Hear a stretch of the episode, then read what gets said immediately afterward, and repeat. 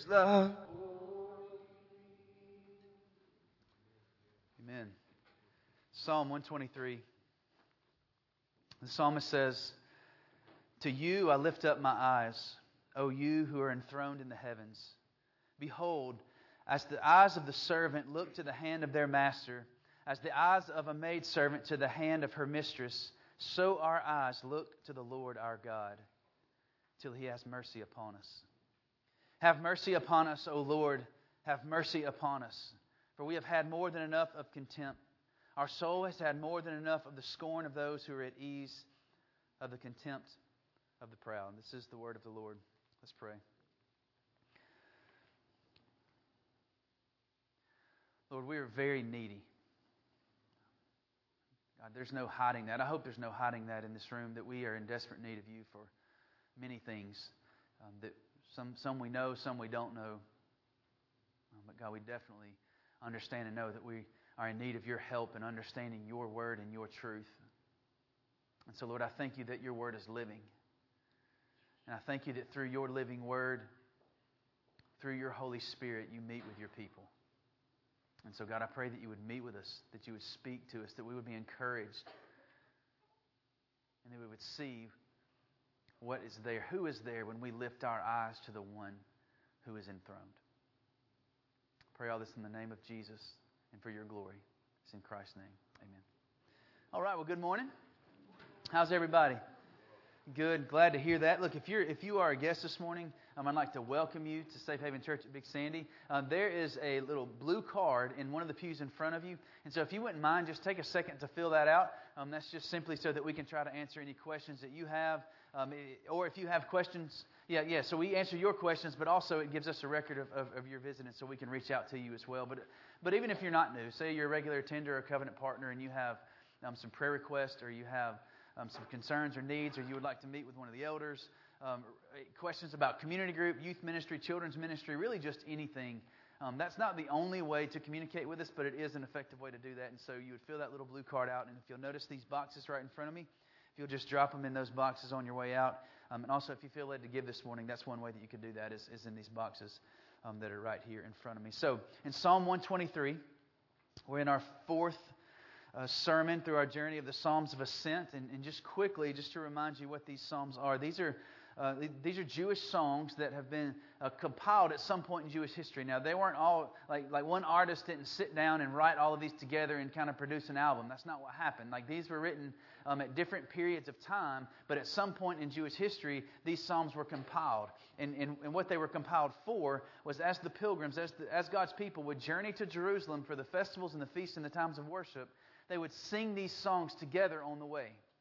It's also um, what you read in some um, um, some scholars believe that also the high priest, uh, there was 15 steps leading into the Holy of Holies, that he, he, he would sing one of the Psalms of Ascent on, on each step. Again, I, I don't know for sure if that's exactly what happened or not, but these songs were very, very vital to the people of God as they made their journey to, um, to Jerusalem. And so if you want more information on that, we have on our website and on our uh, Facebook page and Instagram as well, we've put out uh, uh, just a, more of a historical context and some background because we won't have time to do that every single morning. So last week, if you were here last week, then what we saw in Psalm 122 was, was somewhat of a psalm of elation. Um, the psalmist was glad, he was happy, he, he was excited to be in the house of God, in the city of God, with the people of God.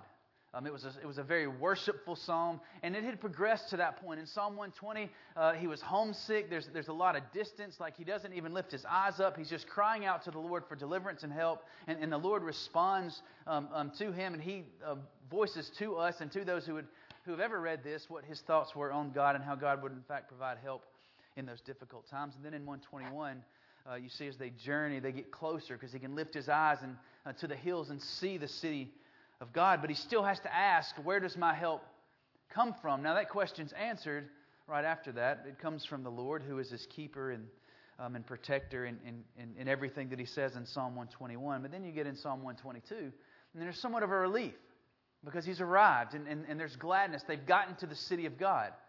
Well, now there's just this really abrupt, awkward, somewhat awkward transition into Psalm 123. We go from um, you know, arriving and it being happy and, and joyful to finding someone who seems to be just at the end of the rope, to be honest with you.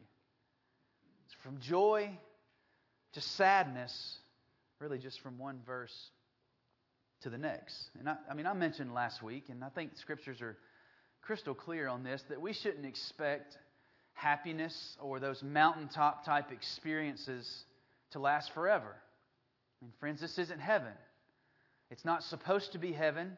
And when we have, um, you know, heaven type expectations for our life here on this earth, and we're going to be let down really, really quickly. Or if you continue to think that way, even after you don't experience that, then you're going to have to. I mean, there's, there's, there's only a few ways of thinking beyond that, and one would be you're doing something wrong, and that's why things are happening to you. Now, there very well could be bad decisions that you're making that you know keep leading you into certain um, circumstances. There's no doubt about that. But the Bible is clear, and it doesn't hide the fact that happiness is temporary, but so is pain. And so we see this transition, and it's somewhat abrupt, but we do see hope and we do see joy. And we're going to see, first, my hope is this. This is what I plan to do, is we're going to walk through this short, this is a very short song or prayer, and we're going to walk through it from the ancient Hebrew eyes. Like, what would the Hebrews see when they lift their eyes to the one that's enthroned? What would they mean in verses 2 and verses 3 as the eyes of a servant look to the hand of their master? What would they see and what would they understand with the pieces of the puzzle that God has revealed to them at that point? Verses, and we'll close this out, Lord willing, with what we see with what God has revealed to us at this point in human history. It's different. It's same God, same redemptive story, we just find ourselves in a different part of the timeline. And so I think it's important for us to see first the context and what they see and what they hoped, and then for us to see what God has in fact done through um, His Son, Jesus. Now, three things you're going to see. Uh, Jeremy, if you'll throw those up there. Um, I'm not going to slow down at these once we get rolling, so if you're a note taker, you might want to jot these down. Three things the psalmist sees as he lifts his eyes to the one enthroned. Uh, the one enthroned is sovereign, the one enthroned is sufficient, and the one enthroned is merciful. The one enthroned is sovereign, the one enthroned is sufficient, and the one enthroned is merciful. Let's look at verse 1. The psalmist says, To you I lift up my eyes, O you who are enthroned in the heavens. If you remember in verse 1 of chapter um, 120 of these Psalms of Ascent, he cried to the Lord. He cried, and there's no evidence or no language that he looks up. There's no evidence that he really has much hope. His response and his posture and what he's doing at that moment is he's crying to the Lord. And then in Psalm 121, you see that he actually lifts his eyes, and you see it progress into Psalm 123. That he's from 120, he's crying. From 121, he's probably still crying, but he lifts his eyes. And Psalm 123, he fixes his eyes on someone. And that someone is the one that is in, enthroned in the heavens. And so he knows where to look, he knows where to lift his eyes. And not only does he know where to look, but he knows who to look to. And the one he's looking to is the one that's enthroned, which means ruling and reigning, the king of the universe. For the Jew, for the Jew, they would have thought it somewhat ridiculous for one of them, and in the way that God has revealed himself to him, and if anybody that studied their ancient writings, to see God as anything less than the one enthroned. They believed wholeheartedly that God was sovereign. And what I mean by sovereign is that He is the reason for everything they see, and He is the one sustaining and actively working His plan in everything that they see. It means He has all power. There's nothing more powerful than God. It means he has all wisdom. There's no one or no thing smarter than God. Nothing transcends his knowledge. He's ever present. There's no barrier. There's no jail cell. There's no handcuffs. There's no mountain. There's no sea. There's no chasm that can keep God away from his people. He's everywhere, all the time, 100% of the time. Down in verse 2, at the end of it there, um, they use this word for God, Elohim. For the Hebrew, this meant strong one, creator, and judge. It's the same word that's used in Genesis 1 1. In the beginning was God. You see it throughout their writings. They constantly recognize God as Elohim, as the strong one, creator, and judge. So when he lifts his eyes to the one that's enthroned, what he's acknowledging in his heart, and what you'll see in verse 2, as you see it turn to a corporate song or a corporate prayer, he's acknowledging, and, and it seems obvious, but it's worth saying, that God is higher than they are. And it's not that God is just a little bit higher than they are, but they're lifting their eyes, looking up to someone who's much higher than they are. This, this Hebrew, and all most Hebrews had an incredibly high view of God. Now, I'm not, uh, yes, if you know the story, you know they were disobedient, you know that they, I mean, they, they didn't live in that way. I mean, they would have expressed this with their mouth and with their song and some of their um, um, acts of devotion. But the way they lived didn't always express that they had a high view of God, but it wasn't because of what has been revealed to him. What had been revealed to him through the prophets was a very, very high view of who God is. And so they knew he was higher than they were. He's sovereign. They believed that he was the creator and they were the creatures. They believed that he was a heavenly father and they were the children. And because of this view of God, the next part in verse 2 should make sense. Look at verse 2. He says, Behold, as the eyes of servants look to the hand of their master, as the eyes of a maidservant to the hand of her mistress, so our eyes look to the Lord our God. So, first, as they lift their eyes to the throne, they see a sovereign one, a sovereign king, God ruling and reigning. And then the metaphor that he uses lets us know that this God isn't only sovereign over his people, but he's sufficient He's sufficient for his people. And so, as he lifts his eyes and looks to the one enthroned, he uses this metaphor of a servant or a slave and his master. And so, what does this mean? I'm going to give you three possibilities. And, and I'm going to go ahead and tell you up front the first one I give you, I think, is totally wrong, but I want to give it to you for this reason because I think some of us have this view of God that, that's unhealthy that I'll, exp- uh, um, that I'll express to you in this first one. The second one is more likely. The third one is the one that I feel like fits the posture of the psalmist and the overall narrative of the Bible. So, the first thing, what does this mean for us to look to the hand, for a servant to look to the hand of their master? What would he have thought? Well, the first thing it could potentially mean is that he looks to the hand of his master in way of prevention. This would mean that the slave is looking to know if he or she is going to receive more pain. They're watching the hand of the master, essentially to say, is he or she going to slap me again? Have you ever trained a dog? I'm sorry if you have. Some of you are really good at it, some of you are not. Um, and so I don't want you to confess anything openly this morning because PETA may jump in here and I mean, I don't know if they got me bugged right now. They might land helicopters and snatch us all out. But seriously, if you've ever seen a dog or experienced working with a dog to where you got a, a little aggravated and, and, and wrongly um, hit that dog or beat that dog, whenever you walk back up to that dog, what does it do? This kind of weird little slide, sit, half stand, maybe you know lose control of other things and just kind of sitting there, and it's watching your hands. If you notice that dog, that dog does not take his eyes off of your hands. Because he's watching in the way of prevention. Is my master going to hit me again? And you just go to scratch your head. And the thing's like, you know, or, or you sneeze and it just takes off running into the woods. I, I don't, I don't think that's what's going on here. But I do think some of us maybe not have this theology fully. Theology meaning your thoughts about who God is but in function you do. That you see God as a heavy taskmaster, as a mean servant that just can't wait to slap you again.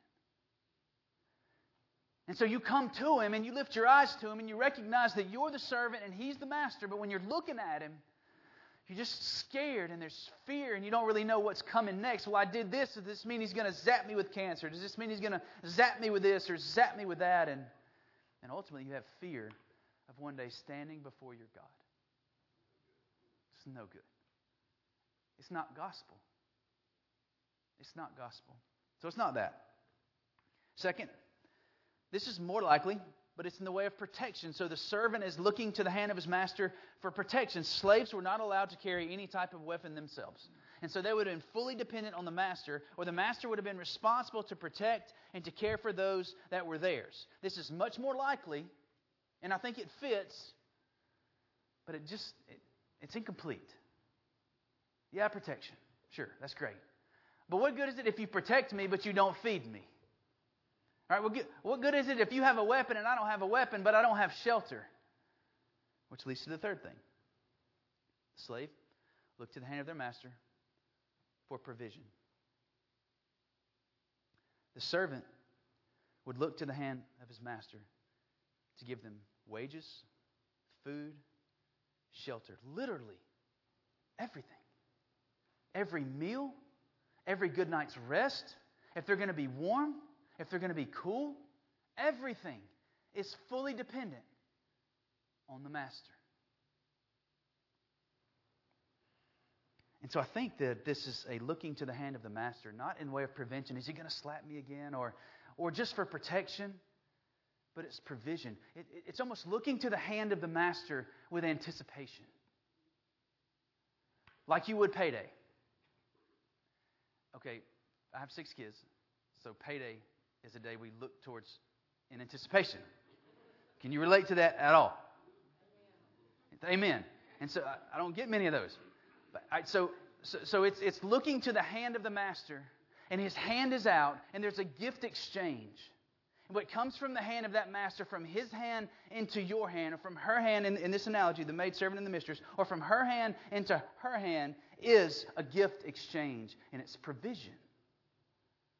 That's what it symbolizes.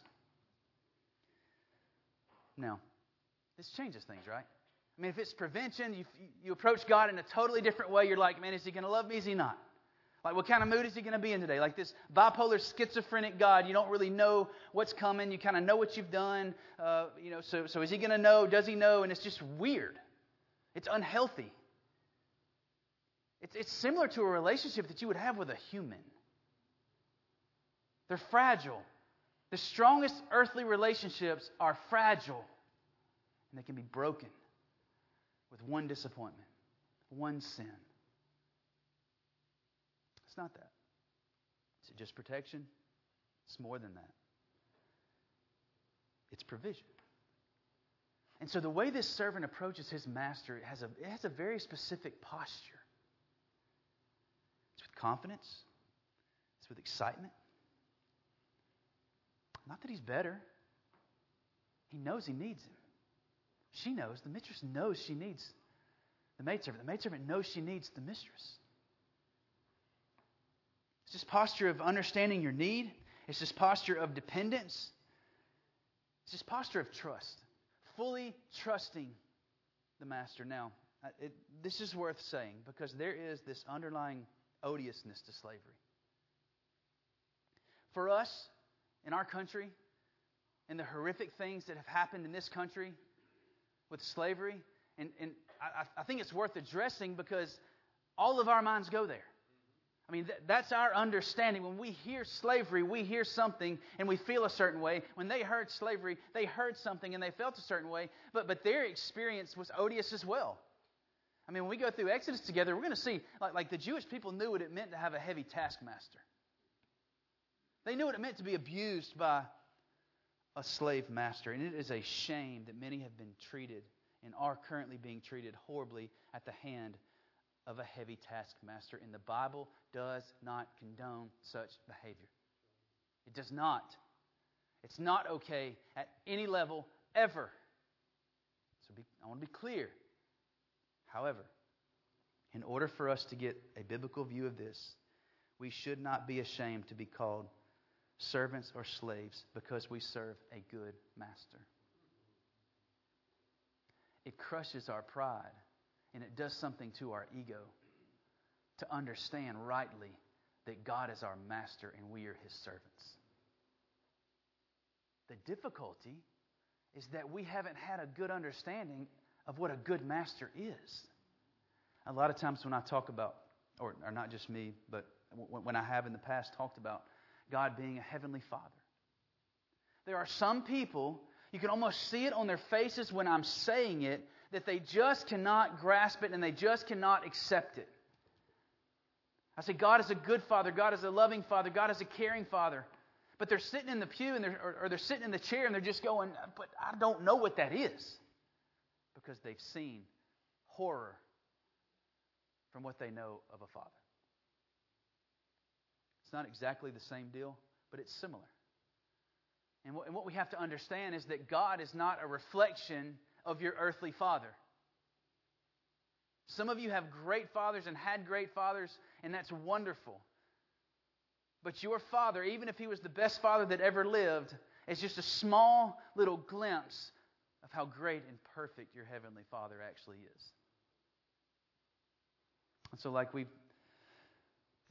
he's not a reflection. So, God, from what we understand of a taskmaster, God is not a reflection of that taskmaster. God is not a reflection of a bad earthly father as our heavenly father. It's just key. He's the perfection of that.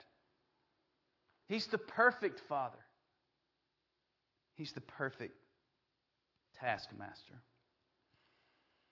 I think this is why, because the Hebrew people, for the most part, they understood, or they at least been taught, to have this high view of God and to see themselves as servants of God, as literally slaves to God, as a good master, and to look to his hand for provision, knowing that he had everything they need. That's why you see the posture of prayer or approaching God, um, what it is in the Bible kneeling, bowing, face down. Why? Is that just religious whatever? Well, certainly in some cases it is.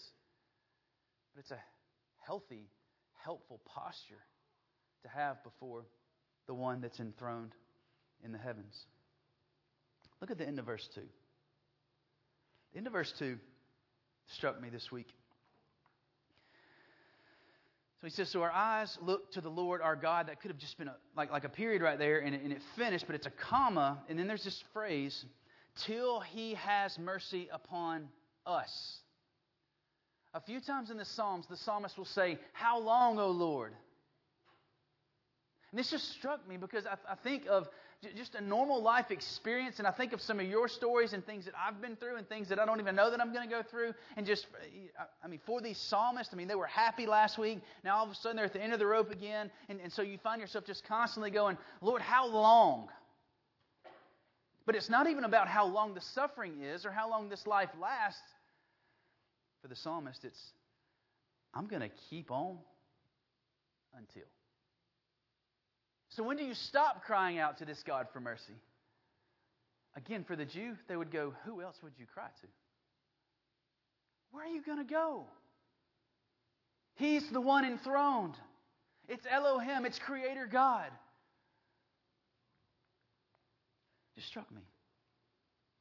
How long are you going to cry to Him? Until. Basically, however long it takes. Not in this greedy sense, but because the psalmist understood that he's going to need more mercy every day. Right? New mercies in the morning. So he's sovereign, he's sufficient. In the Hebrew, I would have also believed that this God was merciful. Now, the way that they expected to receive mercy in the big picture was much different than the way that mercy came. Log that somewhere because that's coming back in just a second.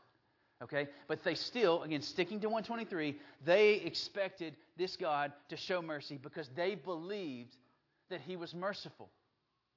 And they had experienced mercy at his hand. Now, notice three times. You see it at the end of verse 2. You see it in verse 3. You see mercy, mercy, mercy. In verse 3, he repeats himself Have mercy upon us, O Lord. Have mercy upon us. Why is it repetitive? The same reason we repeat for emphasis.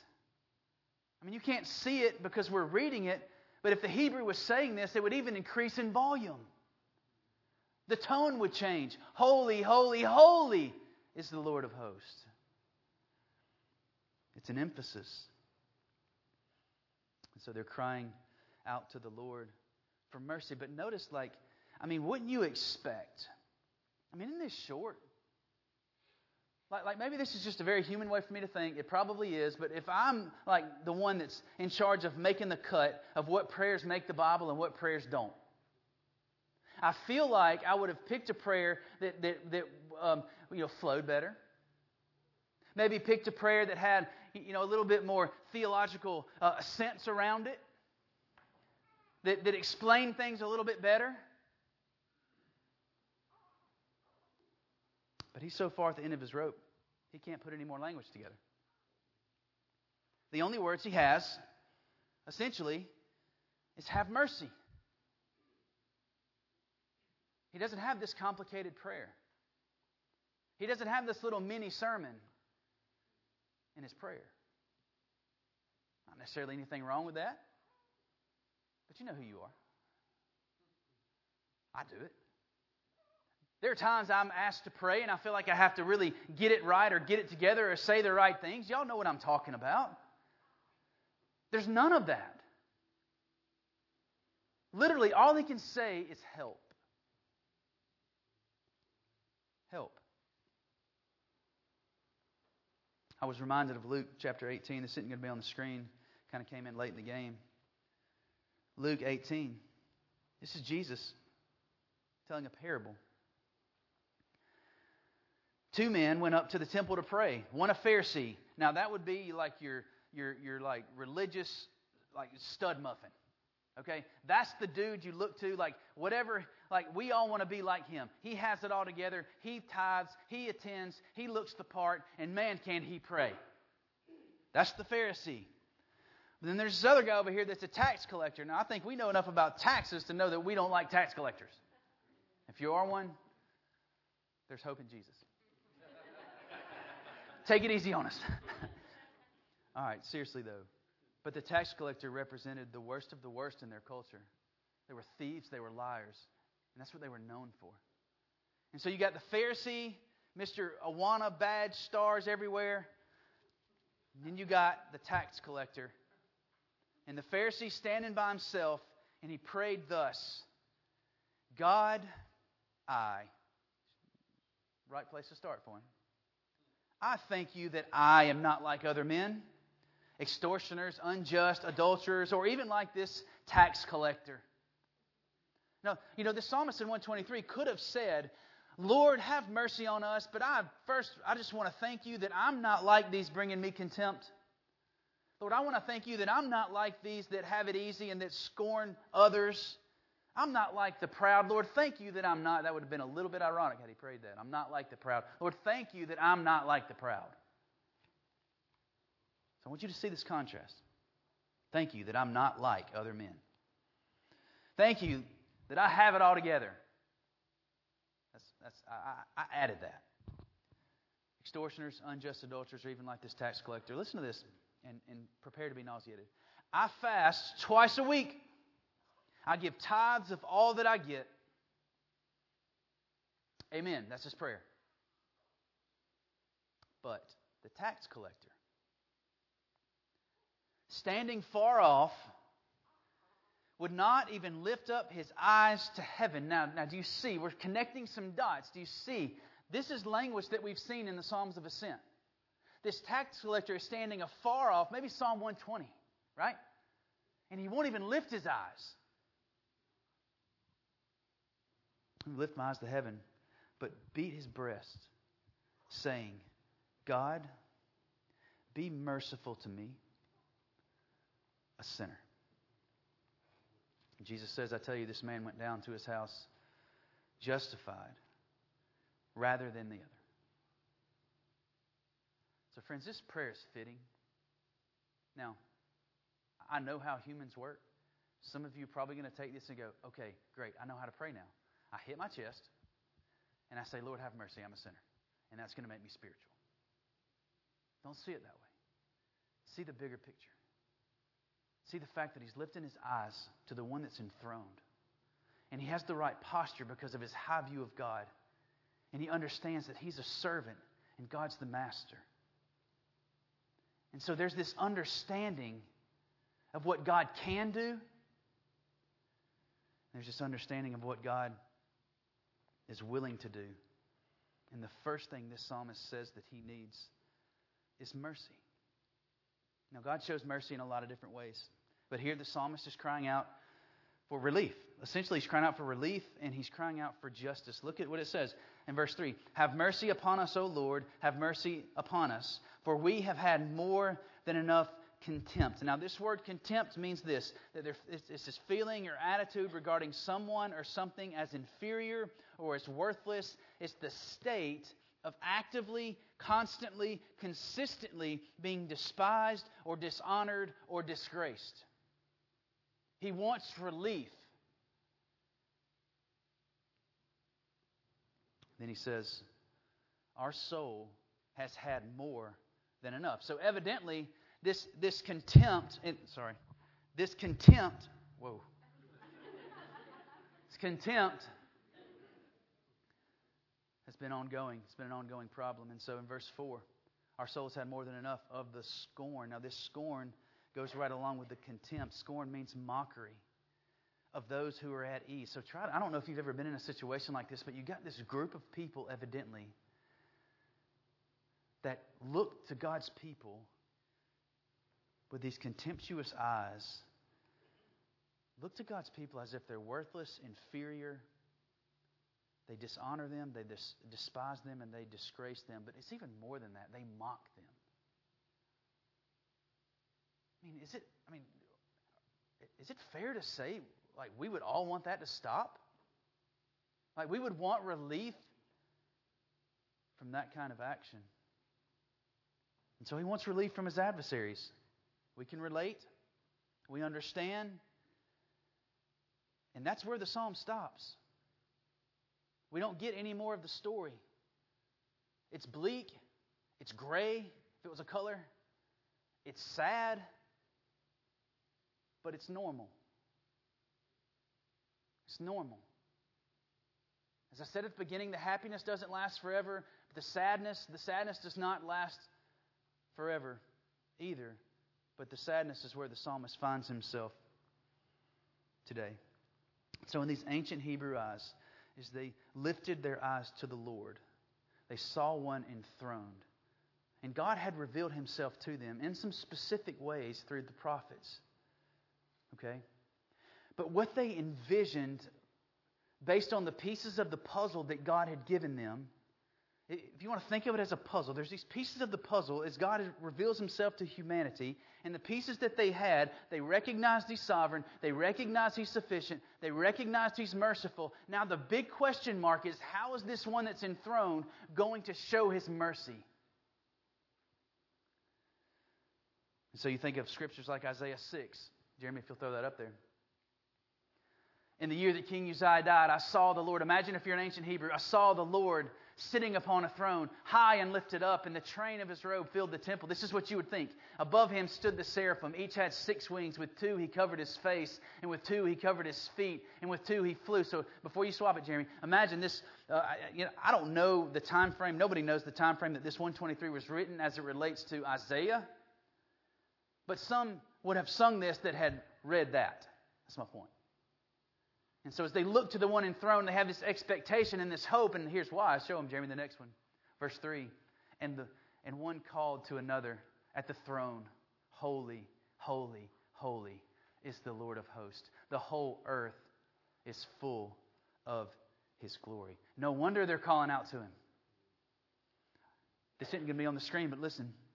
Isaiah 9, a couple chapters later, from the Jewish, you know, from their ancient eyes, their expectation of the Messiah was for him to come in power. They had a high view of him, and they fully expected him to come and execute his power and his mercy and his justice in a way that exalted the people and took out everybody else, essentially. For unto us a child is born, to us a son is given, and the government shall be upon his shoulder, and his name shall be called Wonderful Counselor, Mighty God, Everlasting Father, Prince of Peace. Of the increase of his government, oh, they'd be amen in right here, and of peace there shall be no end on the throne of David and over his kingdom, to establish it and to uphold it with justice and with righteousness from this time forth and forevermore. The ancient Hebrew eyes, from the, the writer of Psalm 123, he saw one as he looked up that was highly exalted and powerful. He saw a gracious deity. And so, yes, he wanted to be saved and he wanted mercy from his current adversaries, but, but from the Hebrew heart throughout the Old Testament, their cry for mercy was ultimately a cry for the Messiah to come. There was such anticipation to the day when the one enthroned would step down from his throne, not in the sense of rank, but to come as the conqueror. And so they plea and they plea and they plea until mercy comes. Until mercy comes, they plea to the one enthroned. And that's literally the plea of the Old Testament. And then you get to Malachi and you got this 400 years of this, what's called the interbiblical period, where God was silent. He didn't speak through prophets. But in that time, there's still so much anticipation in the Jewish heart for God to show mercy in the ultimate way that He was going to show mercy. But again, think of their puzzle pieces. And what they saw was not what they expected. She will bear a son. This is Matthew. And you shall call his name Jesus, for he will save his people from their sins. And all this took place to fulfill what the Lord had spoken by the prophet. Behold, the virgin shall conceive and bear a son, and they shall call his name Emmanuel. Now, I'm going to read you these New Testament scriptures, and I want you to see the theme of throne. I want you to see the emphasis that Jesus is king and God. Listen, behold, the virgin shall conceive and bear a son, and they shall call his name Emmanuel, which means what? God with us. So you're starting to see these puzzle pieces come together. And friends, we have the complete puzzle. We can see more than they could see of the one that's enthroned. And so these next scriptures that I'm going to read to you is what we see. It's who we see when we look now in 2020 to the one that's enthroned and plead for mercy. God is with us. Back to Isaiah 53. They just scratched their head. They scratched their head at this prophecy, for he grew up before him like a young plant, like a root out of dry ground. He had no form or majesty that we should look at him no beauty that we should desire him. Does that sound like one that's like that mercy is going to come from? Or power or reign? He was despised and rejected by men, a man of sorrows and acquainted with grief, and as one from whom men hid their faces. Didn't even want to be associated with him. He was despised, and we esteemed him not, but he was pierced for our transgressions. He was crushed for our iniquities. Upon him was the chastisement that brought us peace and with his wounds we are healed. He was oppressed and he was afflicted, yet he opened not his mouth. Like a lamb that is led to the slaughter, and like a sheep that is before it shears is silent, so he opened not his mouth. Matthew 26. And the high priest stood up and said, Have you no answer to make? What is it that these men testify against you? But Jesus remained silent. And the high priest said to him, I adjure you by the living God, tell us if you are the Christ, the Son of God. And Jesus said to him, You have said so. But I tell you, from now on you will see the Son of Man, listen, seated at the right hand of power and coming on the clouds of heaven. Then the high priest tore his robes and said, He has uttered blasphemy. What further witnesses do we need? You have heard his blasphemy. What is your judgment? And they answered, He deserves death. They spit in his face and struck him, and some slapped him, saying, Prophesy to us, you Christ. Who is it that struck you? Later in Matthew, then the soldiers of the governor took Jesus into the governor's headquarters, and they gathered the whole battalion before him, and they stripped him and put a scarlet robe on him, and twisting together a crown of thorns. You want to talk about contempt? I want to talk about scorn? Listen to what Jesus is enduring. They twist together a crown of thorns and they put it on his head and they put a reed in his right hand. And kneeling before him, they mocked him, saying, Hail, King of the Jews. And they spit on him. And they took the reed and struck him on the head. And when they had mocked him, they stripped him of the robe because he's not a king. And they put his clothes back on him and led him away to crucify him. Later in verse 45, now from the sixth hour there was darkness over all the land until the ninth hour. And about the ninth hour, Jesus, the Messiah, God in the flesh, the one that has always been enthroned, cried out with a loud voice, saying, Eli, Eli, lema sabachthani. That is, my God, my God, why have you forsaken me? And Jesus cried out again with a loud voice and he yielded up his spirit. He died. And behold, it was a great earthquake, chapter 27. For an angel of the Lord descended from heaven and came and rolled back the stone and sat on it. His appearance was like lightning, and his clothing white as snow. And for fear of him, the guards trembled and became like dead men. But the angel said to the women, Do not be afraid, for I know that you seek Jesus who was crucified. He is not here, for he is risen, as he said. The end of Matthew 28, Jesus, after spending 40 days on earth, right before he ascends back to the throne, he came before his disciples, and this is what he said to them All authority in heaven and on earth has been given to me. We lift our eyes to the one that's enthroned, to the pieces of the puzzle that we see and that God has revealed to us. We see what John saw in Revelation 5 when he had a vision of heaven. It was a throne and around that throne, there was a lamb that had been slain. Now, you would think that maybe the Lamb, you know, since He's the one enthroned, since He's the all powerful God, that He would have, you know, gotten some, maybe some, this is you know, plastic surgery to kind of take away the scars. Nah. Those scars aren't going anywhere.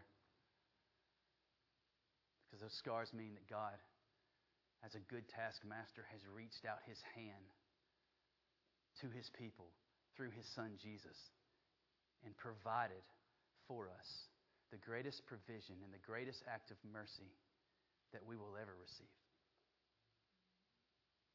So, what do we see? Listen to this Revelation 5. And they sang a new song saying, Worthy are you to take the scroll and to open its seals.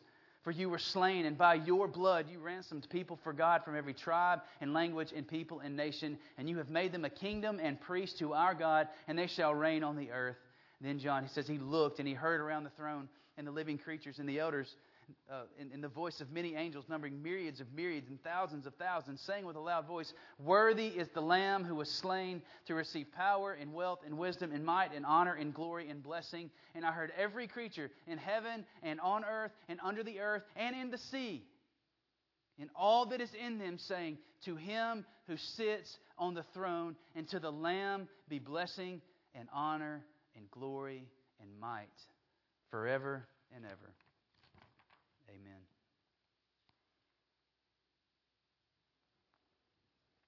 Jesus took contempt. Jesus took scorn. And Jesus took more contempt and scorn than this psalmist ever realizes or experienced. Jesus took more contempt and scorn than any of us will ever realize or experience.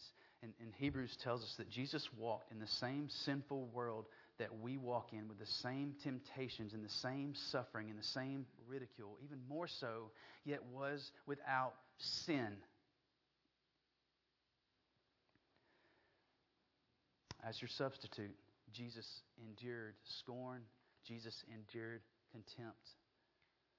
And so we look to the hand of our taskmaster. We receive provision from one who has unlimited resources and knows our greatest need. When we today in 2020 plead for mercy, we receive mercy that transcends all because it comes from one whose heart is mercy. Friends, yes, God is sovereign. Yes, God is just. Yes, God is righteous. Yes, God is all of those other attributes, but his heart is mercy. It's mercy. He has taken his power and his knowledge and his wisdom and, and his, his ability to be everywhere all the time, and what he's executed is a plan to show his mercy.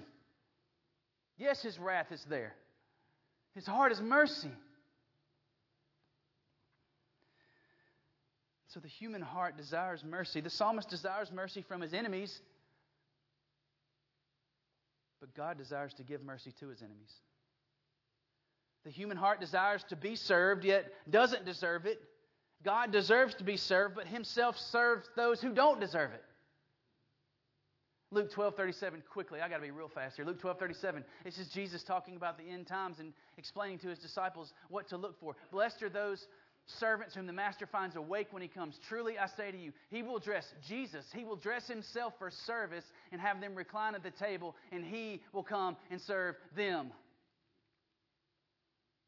The great wedding feast of the Lamb that's all about the Lamb, for the glory of the Lamb, because of the work of the Lamb, he girds himself to serve us.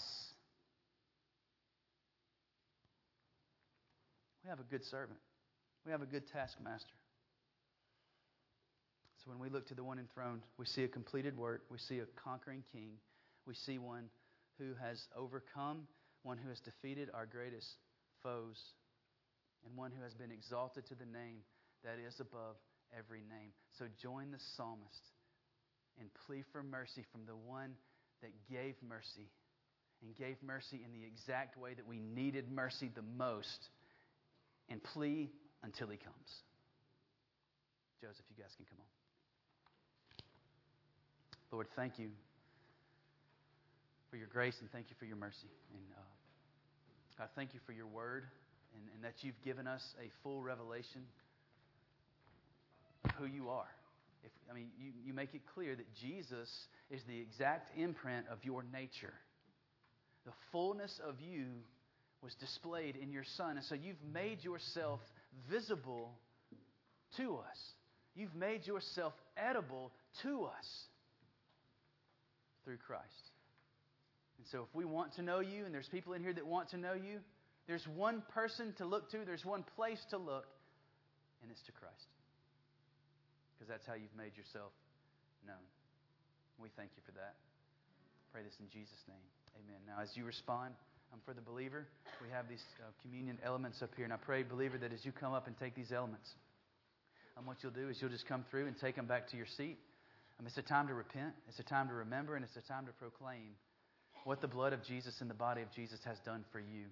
Now, if you're not a believer, I'm going to ask you to withhold from taking those elements, not from this high place or this high horse, but because they simply don't mean anything. And so, if you would like to talk more about what it means to follow Christ, I would love to do that with you. But coming and taking these elements, if you're not a believer, it, it doesn't do you any good. In fact, it could do more harm than good. So let's respond to the Lord. You can stand.